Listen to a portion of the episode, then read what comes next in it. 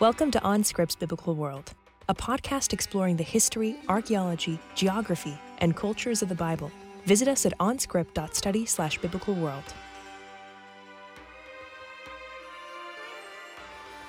Hey, Biblical World podcast listeners. This is Matt Lynch coming to you from Regent College in Vancouver.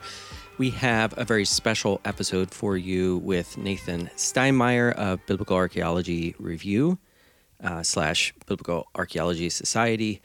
And uh, we're going to be talking about how to connect with a dig. And uh, BAR does an, uh, an issue each year that explores the different digs and what they're doing and how to get connected with them. So, some of you have dug before, and some of you are interested in that, and maybe don't even realize that it's something that anyone who can at least afford to pay the airfare and volunteer uh, costs to go over can participate in an archaeological dig at some of these really exciting sites uh, connected with biblical locations.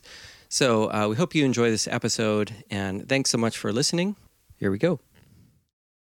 Welcome back, Biblical World listeners. Uh, we are excited today. I'm joined by Kyle Keimer, uh, and both of us are really excited today to talk with Nathan Steinmeyer of Biblical Archaeology Review slash Biblical Archaeology Society. And today we are talking about Biblical Archaeology's review, uh, their their big dig uh, issue where they talk about all the major excavation projects related to the wider biblical world. And this is a really exciting thing to think about because this is really how so many people get interested in archaeology and archaeology of the lands of the Bible. And it's so exciting for us as the Biblical World podcast to maybe be that first touchstone where you not just hear about the lands of the Bible and the peoples of the Bible and their culture, but you take part in actually excavating it yourself. What do you think about that, Kyle? I think that's great, Chris. And, and, you know, I'm I'm excited because I think about excavating and I just I love doing it. I love being in the field. I love every element of it, even waking up early in the morning. And I know you share a lot of the this affinity. And so talking about this and then providing resources to get other people interested in this and get them into the field. Um, you know, that that also is something I really enjoy doing because I love seeing people experience it for the first time, getting their hands dirty, literally, and just finding finding ancient things. Right, from the scratches on your leg from the winter overbrush to the muddy drain inside of the shower. Excavation is a lot of fun and a lot of work. And so we're excited that Nathan's going to give us some insight into how you can become part of these different digs. But first, let's uh, talk to Nathan about his background because he doesn't just work for Biblical Archaeology Society as an editor, he's also a scholar in his own right. He's uh, living in Israel now, and I wanted to tell us a little bit about his own uh, background and his current work as he's working on a PhD. Yeah, um, thanks, Chris. Yeah, so I'm kind of as you mentioned, yeah, I, I work as an assistant editor for Biblical Archaeology Review, um, but my my main area of interest is actually in Assyriology, um, which is what I'm doing my my PhD in right now. Um, actually focusing kind of on the late Old Babylonian period, uh, kind of the the kingdom right after Hammurabi, um, looking at kind of the periphery of that kingdom, um, seeing how it declines and eventually collapses, and kind of asking questions about the social makeup of this kingdom and plate like uh, different villages kind of during this time of of collapse. Because um, I, I know we all like to talk about the the big bronze age collapse um, and we kind of forget that there were lots of other collapses that have happened kind of all over. And each one ends up looking a little different and affects cultures and societies a little bit different.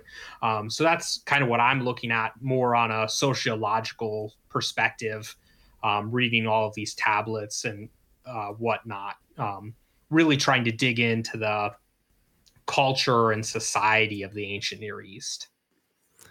Already sounds like we have another episode lined up here. So when you finish this, uh, let us know because we'll have you back on to talk about that. That sounds pretty yeah, interesting. Uh, it'll, it'll yeah, and I, a while, but I, I, think it's interesting too. Um, you know, and even in that what we're talking about, like we're so fascinated on this podcast to deal with every window aspect of the wider biblical world. And if we just think about how we're collecting material that provides insights into the biblical, you might even say worlds or lands that are around it. Um, what we're talking about today is opportunities to go add more, like, you know, to, to go dig up more at, you know, 30 different sites that are happening in throughout, throughout of all 2023. But the stuff you're working on, um, you really can't go back to. Uh, you can't uh, go to Babylon right now. Uh, and here and there, there is some things that happen in Mesopotamia, uh, and yet it too is still a absolutely necessary part of uncovering the wider. Uh, world of the ancient Near East in which the biblical story happened.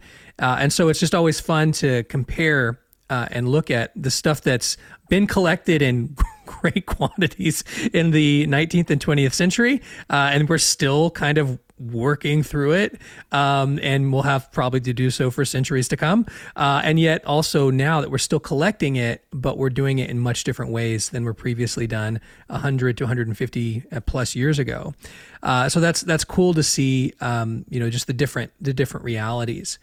Um, so let's talk about this excavation issue. Um, I've been a subscriber to BAR for a long time. Um, I've always enjoyed uh, the issues. In fact, I got the issue, uh, the recent one, and I was really excited to uh, see the premiere article on uh, when did December 25th become Christmas? And I actually would like to even do an episode on that uh, that idea because I think it's really interesting and always brings really interesting topics um, that are geared towards a popular level uh, audience, and yet it doesn't uh, dumb down the quality of what the scholarship actually says. And and so let's let's get in and talk about this specific issue that's coming up and how um, it can help us with excavations. Because I think Kyle actually uh, got interested in archaeology because of Biblical Archaeology Review. Is that right, Kyle? Yeah, you know, coming up in January of this this next year will be 23 years since the first episode of or first um, issue of BAR that I purchased. I was a, a college student struggling with my major at the time, which required a lot of mathematics, which I could not do.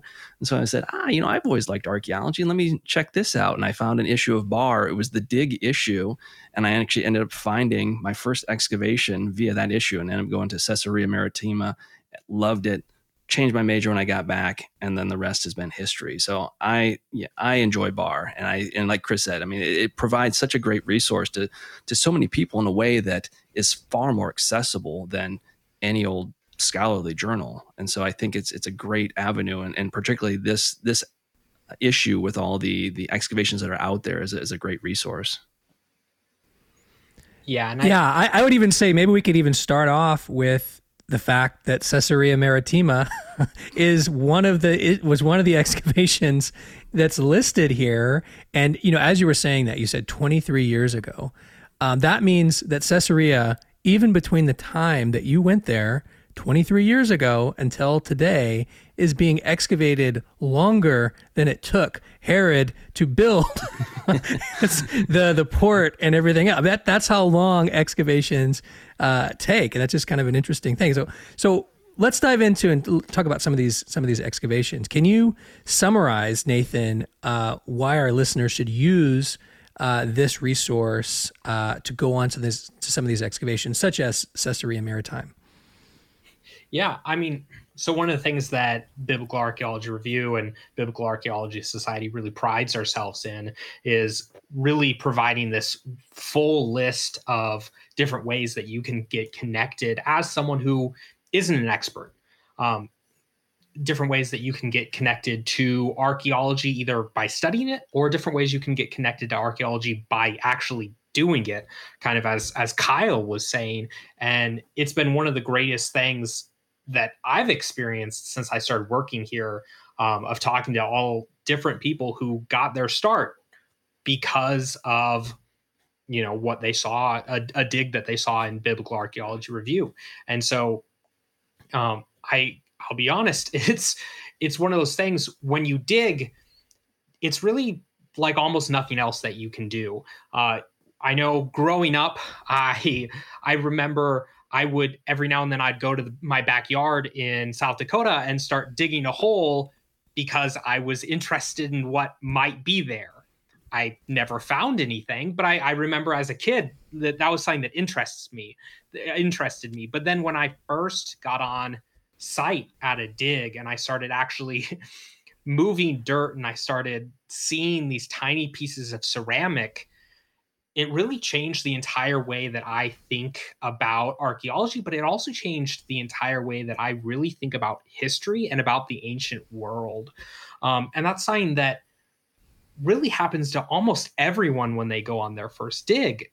I think I've talked to so many people when I've gone out to different sites to to do interviews or to talk to excavators. I've I've spoken to so many people who have said things about how it really changed the entire way that they view a particular period or a particular topic. Um, I know we had one student um, who was in the field this past this past summer, um, who we gave a scholarship to, who was looking at ancient monasteries um, up by the Galilee. And he said that, well, everyone else was kind of digging these exquisite uh, basilicas and whatnot. He was focused on the monasteries and he was thinking about the people who actually lived here, the monks who went around, went about their daily activities in this site. And it really connects you to the ancient past in a way that nothing else can. Um, and no matter who you are, whether you are a uh, a student studying archaeology or whether you are a 60 year old middle school teacher who is just curious. Um, I know I've I've seen people at digs who are pushing 90. So re- realistically, no matter who you are, I think archaeology and coming on a dig is such an incredible way to get connected to the past and learn about it in a way that you never would otherwise. Um, and so that's what we here at BAR with this kind of list of different digs that we put together are, are hoping to help people to do, show them all of the different opportunities that are out there. I would say that um, one of the most common questions I get from, you know, when I when I've led led a group to Israel or maybe it's a subscriber to the podcast that asks a question like I, you, mentioned Burna or uh, Kibbutz or these excavations, and they'll say, "Well, what do I have to do to excavate? Like, what what school do I have to go to? What certificate do I have to go and do before I can come and dig?" Um, and my answer is always. Uh, all you need to do is get on a plane and and come up to the excavation because it is um, something that is self-taught. It's taught through the excavators. It happens on site that you get your uh, that you get your training, and so it, it really is meant to be done. Yes, by professionals who know how to guide and direct these excavations, but uh, archaeology is for everyone, and in fact, it has to be for everyone to uh, continue and to survive because the results that we are producing, both in terms of the data that we're, we're gathering, but also our interpretations of the data, they need to be for for everyone to consume and understand, not just scholarship. And so, I think that um, what I appreciate about what Biblical Archaeology Review does with these with these is they make that accessible to people. And so, I think that's a a, a great resource, and to also kind of riff off of uh, which are both indicating, I would say, um, we all come to the question of of biblical history and archaeology, you know, reality versus uh, fiction and things like that. And we're all, and many of us are coming from a background connected with understanding the Bible. Maybe that's our first entry point into why we would get in, interested in archaeology.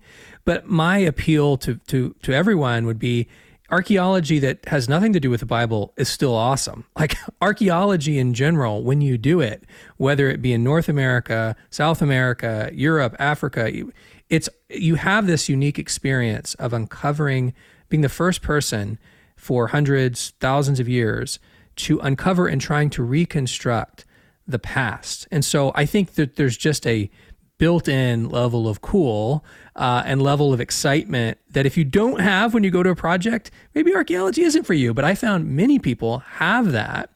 And then if you are uh, also interested in the Bible and what these materials can tell you about the larger biblical world, it it does double excitement because you both have the the human level of trying to reconstruct how this happened, but then also how do these uh, lower level discussions about a particular site, how does that fit in with the bigger biblical questions that are being asked?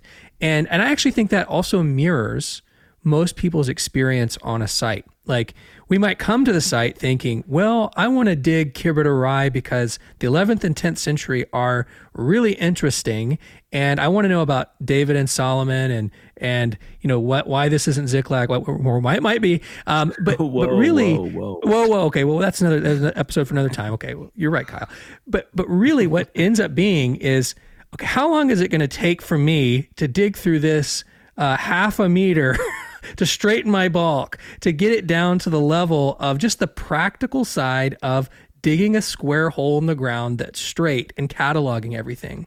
And so you have this push and pull between the function and practice of archaeology, while also in the background the whole time you're thinking, well, what might this mean for this one story at this one site, and what th- might this mean for the larger story? And I think what's so cool about that is you see the nitty gritty, but you also see that this always adding something interesting and new. Yeah, Chris, I think that, you know, just to run off your point with this idea of, of story, I mean, that's the, I think one of the driving narratives of archaeology is that we're, we're both uncovering ancient stories, but then reconstructing them simultaneously so that we today have a better understanding of what was taking place in antiquity. And whether it's finding the smallest piece of pottery to an inscription to a giant building, it's all part of the story. And yeah, there's different elements. You you got to do the nitty gritty work, which you know I find enjoyable myself. But then from that, you you build the story, you build the narrative, and so every step of the way, there are multiple phases or multiple levels of of work that need to be done. And in my experience, people that come on digs, maybe they don't like every single element of that, but they're always interested in in one or more parts of that story and in contributing to how that story is told and how we can grow and better understand the story that we're telling. Yeah, absolutely.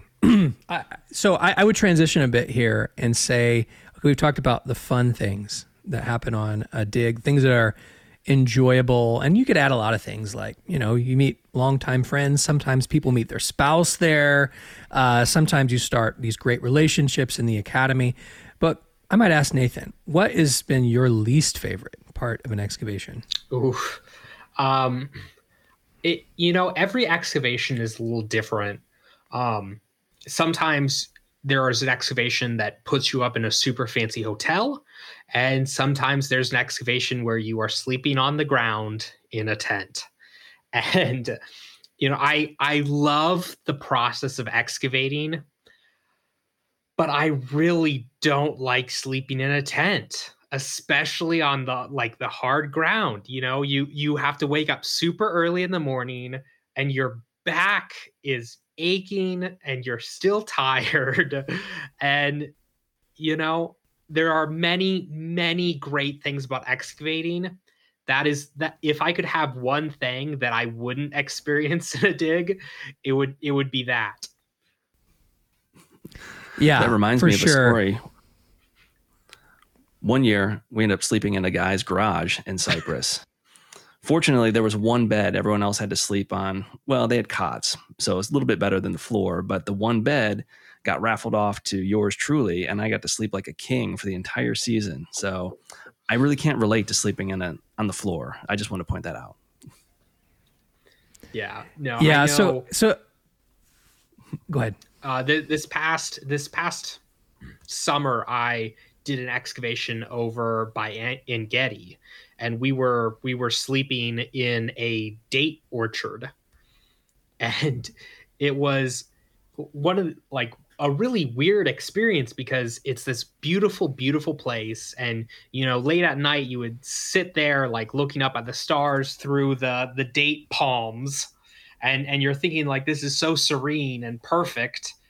And then you go to bed wake up the next morning and you feel like garbage Yeah, I I would say um, s- sweeping and sleeping. Those are the two. they rhyme. Uh, those are the two things that are uh, difficult about excavations. But the overall experience of being together uh, for a month with people that you really enjoy and become lifetime friends um, is the best thing of an excavation. Not even the the digging itself, but the camaraderie of really lifetime uh, colleagues and friends, and continuing to add more to that year after year is is the best thing. Uh, one thing you kind of reminded me of in digging at Engedi, I assume you did that in the in the winter months. And if we look at some of the the, the roster that you have here, um, most people, when they think about excavations, they think about it happening in the hot, dry months of June, July, and August. And that is certainly the case for many excavation projects, mostly because um, the time that uh, students are off are in the summer, and the time that the uh, professors are off is in the summer. But there are some projects that happen um, in the winter. Um, and I'm thinking especially of the uh, very interesting project at Timna uh, in the Arava uh, next to Eilat. Um, I believe it happens most of the time in January and February. And so this dig issue will also give you some um, the, the, different calendars that allow you to have um, to plan out when you want to actually go on an excavation, or maybe you even want to go on two excavations: one in the summer uh, and get really sweaty, uh, and then one in the winter um, that you can enjoy uh, and even have to put on some. Uh, put on some winter clothes in some instances. I my personal favorite time to dig uh, is like September and April. Uh, I, I, don't know why. I mean, I wish that the calendar was different because digging in September or April is like, uh, it's just amazing. Like you, are like, oh, you don't actually even need any shade. It's just, it's really, really pleasant. And so that is certainly a consideration uh, when you are thinking through, listener, about where you want to dig, what month it is, uh, and how warm you want to be. If you're a warm weather person or a cool weather person, that's something uh, to uh, think about. Um, but let's get back to our questions. What kind of things do you learn on a dig, Nathan?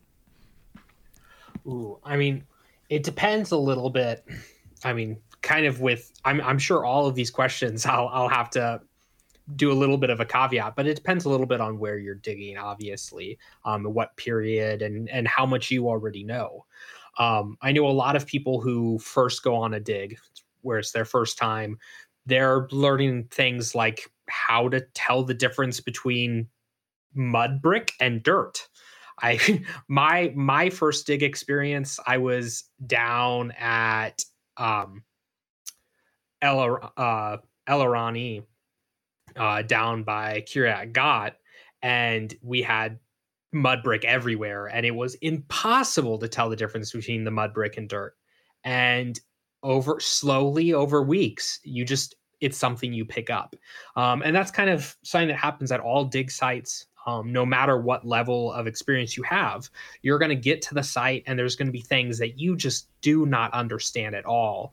Um, maybe it's how to tell the difference between the all of these different sorts of pottery, um, how to differentiate your strata, all of these sorts of things. You're going to get on site and you, if this is your first time, you're probably not going to know a single darn thing. But slowly working with your square supervisors, the directors of the dig, you will be amazed by the time you're done after a couple weeks, after a couple months, you're going to have a completely new understanding of how to dig. Yeah, that's great. yeah, and, and go ahead, go ahead. I, th- I, think I think it comes back to the point Chris had mentioned earlier too of you know what kind of experience do you need to go on an excavation? Well, the answer really is none. It, it, all you have to have is some interest and a willingness to kind of learn and and put in a little bit of work. You might know absolutely nothing about the pottery or even the history or this or that, but if you're you're working in the field, you're going to pick it up. People are going to uh, be teaching you. Your square supervisors, the directors of the digs will be teaching. Most excavations have uh, an academic program that they run as well. So they'll give you lectures in the evening. They'll do special teaching sessions on how to read pottery. That's that is how do you date the pottery that you're actually digging. many of them will take you on weekend tours to show you the other parts of the country. So you're not just in one little location, but you get a whole experience of of the country. This is particularly true in in Israel, but other countries as as well. And so you you can come with any level of expertise and find a place and probably find something new to learn and or help teach other people that don't have the background you have. Yeah, I would just add to that and say um, almost thinking of it as like um, how fluent you're going to be become with material and terminology. Like, and some of this will depend on you know your level of interest and your level of desire to continue on and, and become more and more part of an excavation but just thinking about um, you know the most common thing you say as an area supervisor is that's just a rock um, and, and and that's okay and eventually you'll you'll understand that that is just a rock and I can I can throw it. But sometimes that's a rock and that's actually an artifact. But knowing and feeling, you know, what you're supposed to uh, be looking for and what you're doing, and getting your comfort level of this is what my job is, and I'm going to continue working on it. And anything that deviates from what I'm used to, which is brown dirt, oh, suddenly there's uh, smashed pottery on it that's all in the same direction. Uh, okay, that might be interesting. And and just knowing how to feel um, with more experience. Um, you know the difference between a living surface that you're digging versus topsoil, um, and then learn also learning the skill of digging, as I said before, digging straight. Because I always like to say um, we can't control what we're going to find. We can control how we excavate it, uh, which is the whole point of why we dig in squares, because that is that is our level of control. I would say also, um, and I can only speak from the experience I have at at uh, Tel Burna, and I know other excavations are doing this as well. Is one new thing that I've seen even in the 15 years or so I've been um, an archaeologist is there is now very clearly a push to integrate all kinds of new technologies and new types of analyses in the field, some of which are experimental, some of which have become um, industry standard, you might say, or archaeology standard. Things like um, taking C14, for, uh, for example, or paleomagnetism we've had in the field uh, and, and even PhD uh, projects, such as there's one that's being done at the University of Tel Aviv right now, where they're testing um, how mud bricks might have been made and then recycled for other types of mud brick. And you actually just take the mud brick and see what was recycled and what wasn't. Um, and we also have uh, the use of residue analysis in the field uh, the use of all a whole array of, of new types of analyses, but also even the equipment we're using, um, some of which hasn't changed. You still need a trowel, you still need a patish, you still need a pickaxe, a teria, and so on.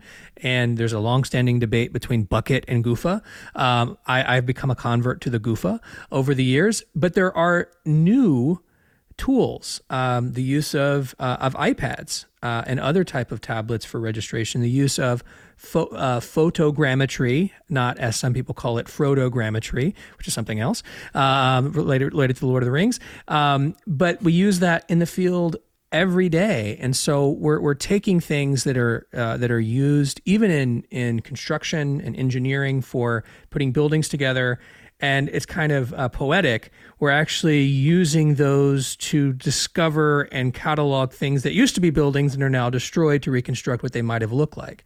And so that's another just I think if, if you're if you're techie and um, interested in that technological use um, of of how we can utilize those in the field, I think it's it's very interesting. And even on another poetic level, um, you you could probably define archaeology as um, the study and development and change of technology. At least that's one way to kind of define it.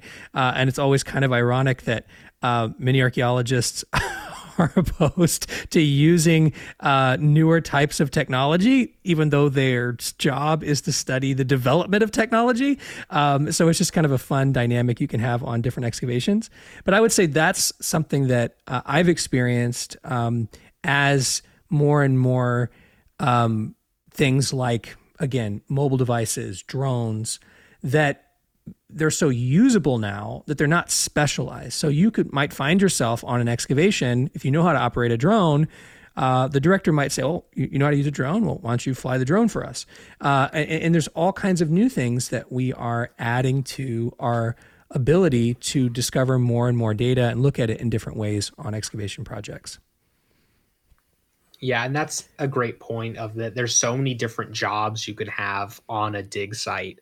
Um, I kind of like I said earlier, I've been to digs where there were people who were basically 90 years old who were there who um, sometimes depending on their fitness level they are digging alongside everyone else and sometimes they are the people who are writing down a lot of things. They're recording stuff. They're doing a lot more of the administrative side of things um, i i personally i quite enjoy hard labor so i'm always the person moving the dirt um, but you know, a dig site has a job for almost anyone.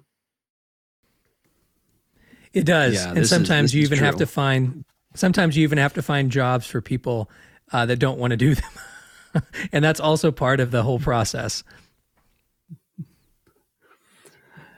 Yeah. So I mean, really, just to highlight yet again the point. I mean, digs are for everybody and anybody, and and there's there's no limit to what needs to be done on the excavation or what you can do. And again, if you have the expertise in something, make that known because that might help you stand out and find a, new job. That's I mean, one of the things that archaeologists should always be doing is, is contemplating new approaches to excavating and recovering the material. And we're not all knowing.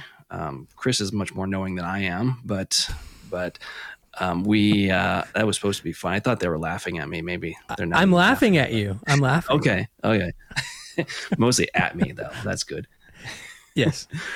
um, anyway, I lost my point of train or my train of thought now. But anyway, yes, anyone can be working on on excavations and and contributing in ways that are leading us to to think in new ways of how we're going to recover the material and what we can do with some of the other things that are outside the field that have always traditionally been outside the field. So we're always happy to take things on.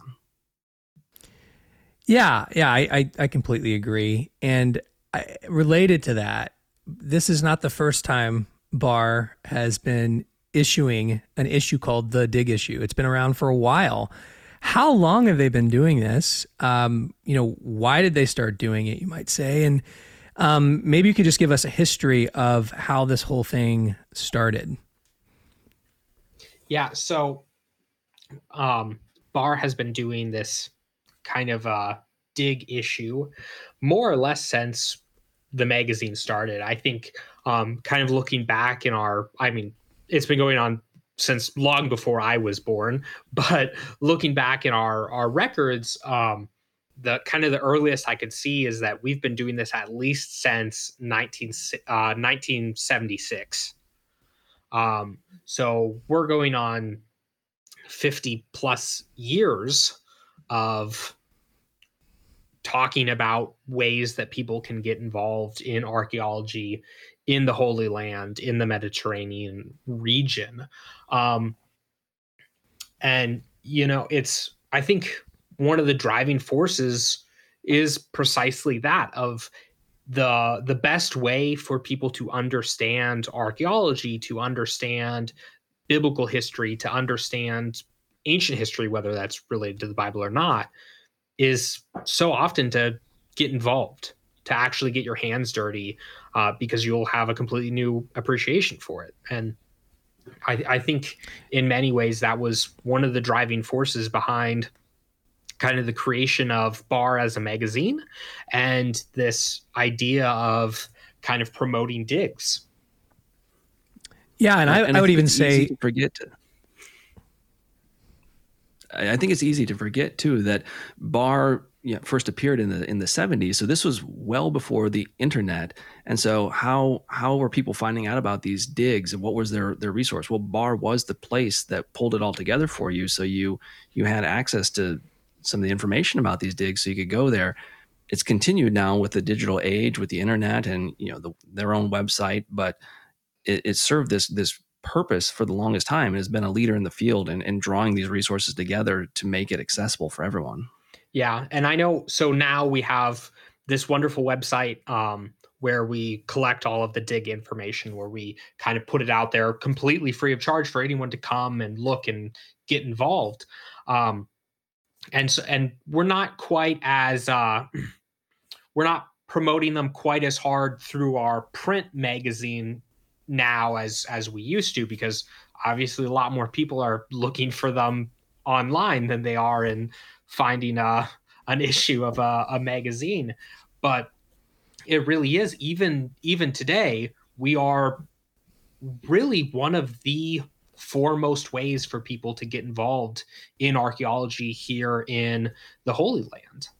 Um, and that's i've talked to a lot of a lot of excavators who have said things um, along the lines of well half of the people who are digging here only heard about this excavation because they saw it in the pages of bar or on bar's website or or what have you.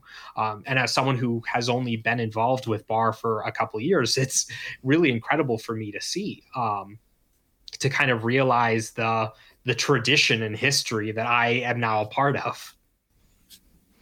Yeah yeah i would also say that it's not just that bar excuse me. Not just it's not just that bar has listed all these together and given you the information. They're also actually offering ways for you to go and do those financially. They, they've had for a number of years uh, bas uh, dig scholarships.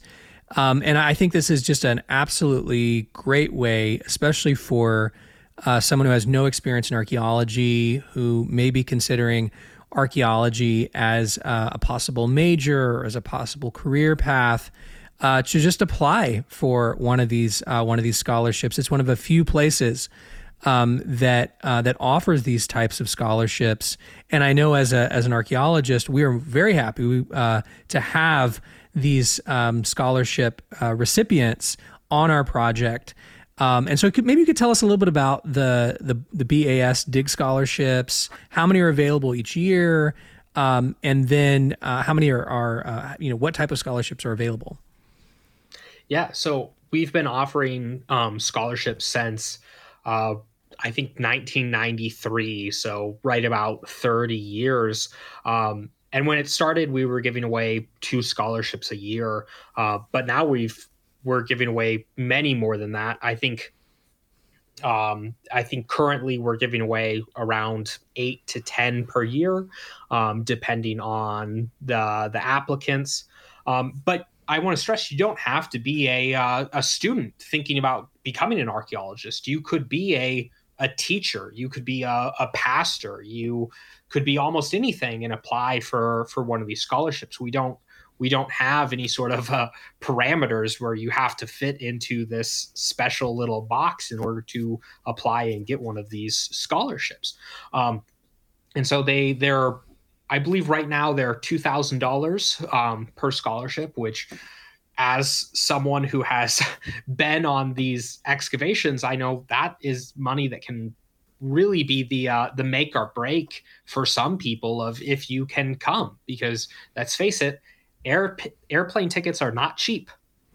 It is it is not cheap to come like uh to to get all the way to the middle east if you live in america now maybe if you live in greece it's not so bad but for a lot of people it can be a challenge. And so that's one of the things that that we at uh, biblical archaeology society are really hoping to to help with. Um, and over the years we've given out almost somewhere in the realm of 400 of these scholarships to different uh, different students. And I know there have been a, a, handful of time where we've also given out bigger um, grants to excavations. Uh, we haven't done that in a while, but I know back in the old days when Herschel Shanks, our founder, um, when he was around, there were there were a handful of times where we gave out kind of grants to excavations to help with this uh, to help with students as well. Yeah, I would I would just add to this for our listeners. To I, another question I always get is, well, who's funding an excavation project? And the answer is no one. the answer is unless a director goes through the tedious process of wooing someone to provide uh, money specifically for excavation and publication. Now, that can be a private person, private donor, or that can be a, a government grant um, in Europe, the US, or in, in, in Israel.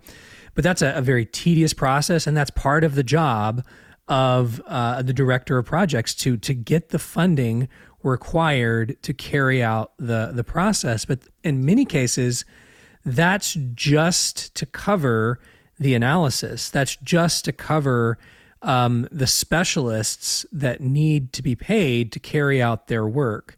And so the the the role of actually getting the material, that is excavating in the field, is heavily reliant upon people participating, whether that be students in university, uh, pastors, plumbers, uh, and everywhere in between, teachers, uh, retired, and, and so on, uh, participating in this. And so, um, for one, if you're interested, for sure pursue this. And two, if you do need assistance, um, apply for these types of scholarships. And three, if you don't need assistance and are interested and can't come, it's always a great idea to donate uh, to help to help these projects and these scholarship funds really flourish. Because, as I said before, this is everyone's material. The, the, the whole process of archaeology is really um, a servant led uh, discipline. We, we, we have to be servants to humanity. We have to be servants to, to get this material to the wider world. And part of that is the bottom line of being able to fund these excavations. And I think uh, BAR is to be really commended for playing a major role in, in a couple sides of this equation. Yeah. Um, so maybe maybe we can go ahead. Go ahead. Sorry. No, no, you. So maybe we can, uh, as we're wrapping up here, maybe we can talk about a few of these different excavation projects and give some some teasers. Uh, and the first one that I see, I haven't even highlighted on my screen, is the Ophel excavations. Now, for your for our listeners, for your readers, um, the Ophel will be very well known because of Eilat Mazar's excavations there for many years, uh, which included the uncovering of, uh, first of all, a number of very important finds, but most especially uh, fortifications which seem to date to the 10th century BC, it's the time of Solomon. And in more recent years, the uncovering of a bulla that has the name King Hezekiah, son of Ahaz, and also the so called Isaiah the prophet bulla um, and so there, Eilat Mazar unfortunately passed away a couple of years ago now. And so it sounds like there's new excavations in this same area. And the other thing I'd say about this, that's very interesting because there's recently been a major publication in Tel Aviv, which clearly shows that there is uh, 11th, 10th, and 9th century pottery in all of the levels that were excavated by Eilat Mazar. And so, especially for our listeners that uh, do have an interest in this big kind of uh, controversial question of David and Solomon in Jerusalem, this might be a really interesting one to participate in. Yeah, and I know the Ophel is one that's especially fascinating to me because I I live in Jerusalem, so so often I will I will walk by it just ra- on a random Tuesday.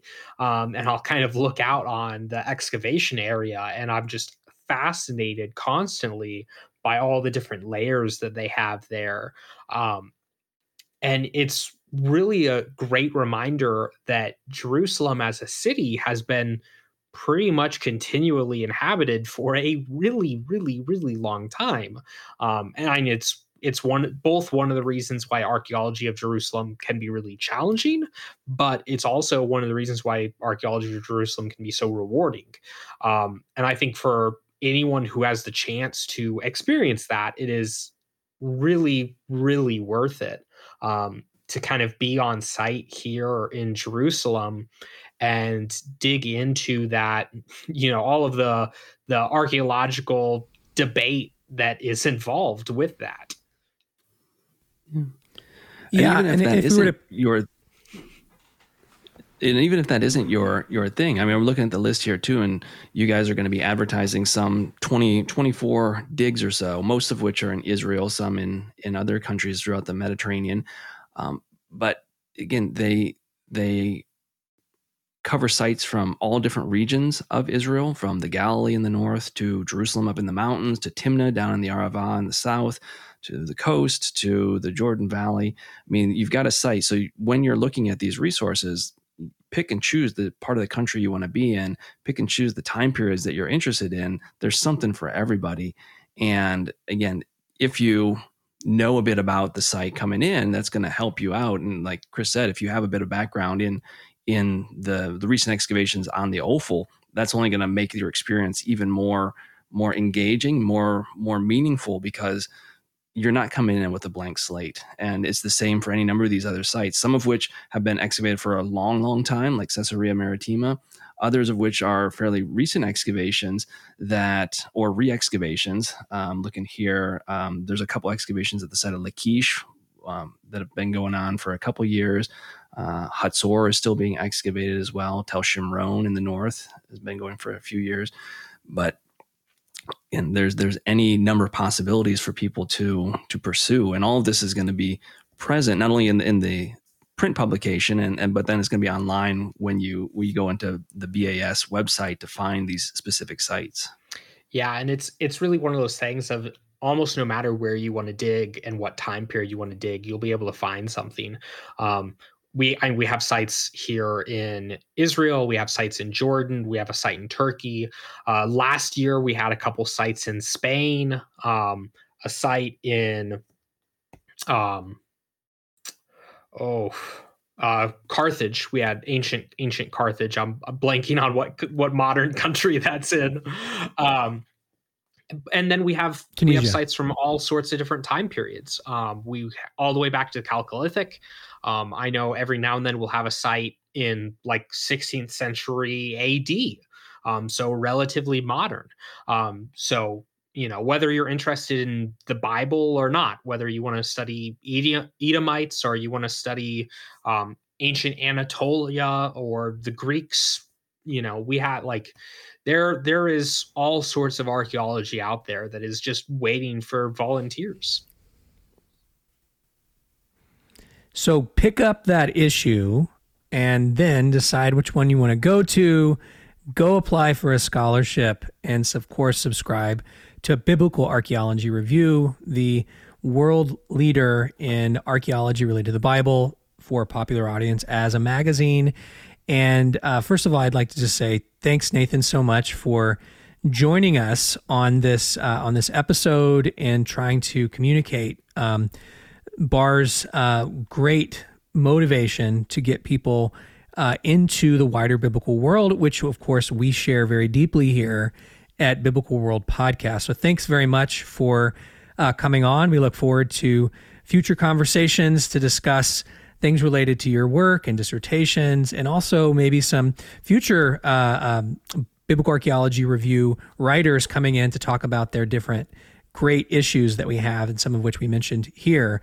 Any final things to add, Kyle or Nathan? No, you know the well, yes. One last thing I will I will no, say yes. is that yes, no, no, but but maybe yes. Okay, here we go.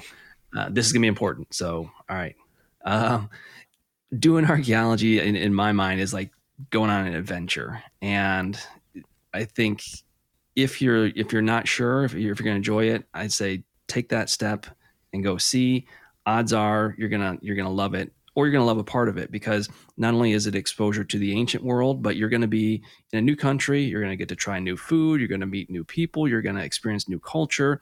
So if that's in any way something that's of interest to you, you're going to find something that's going to make this a, a, really memorable and meaningful experience. And so it's an avenue to get in to whether it's archaeology the ancient world, but even into a broader culture, cultural awareness uh, in outside of your normal experience, perhaps. Yeah, definitely. Um, and I think it's important to remember you don't have to be an archaeologist. You don't have to be an archaeology student. You can just be someone who's interested. You can come and get involved and have one of the greatest, I possibly one of the greatest summers of your life or winters, depending on when you come. Yeah, and if you were to get one of those scholarships, that will buy a lot of shawarma. So Oh, uh, I'll leave so you with much that. shawarma. Shawarma. So much shawarma. We'll, we'll leave you with that. And I would say thanks again, Nathan, for coming on. And until next time, listeners, keep digging. You've been listening to OnScript's Biblical World podcast. If you enjoy this show, please show your support by giving us a rating on iTunes or wherever you listen. You can support the show by visiting onscript.study/donate. Until next time, keep digging.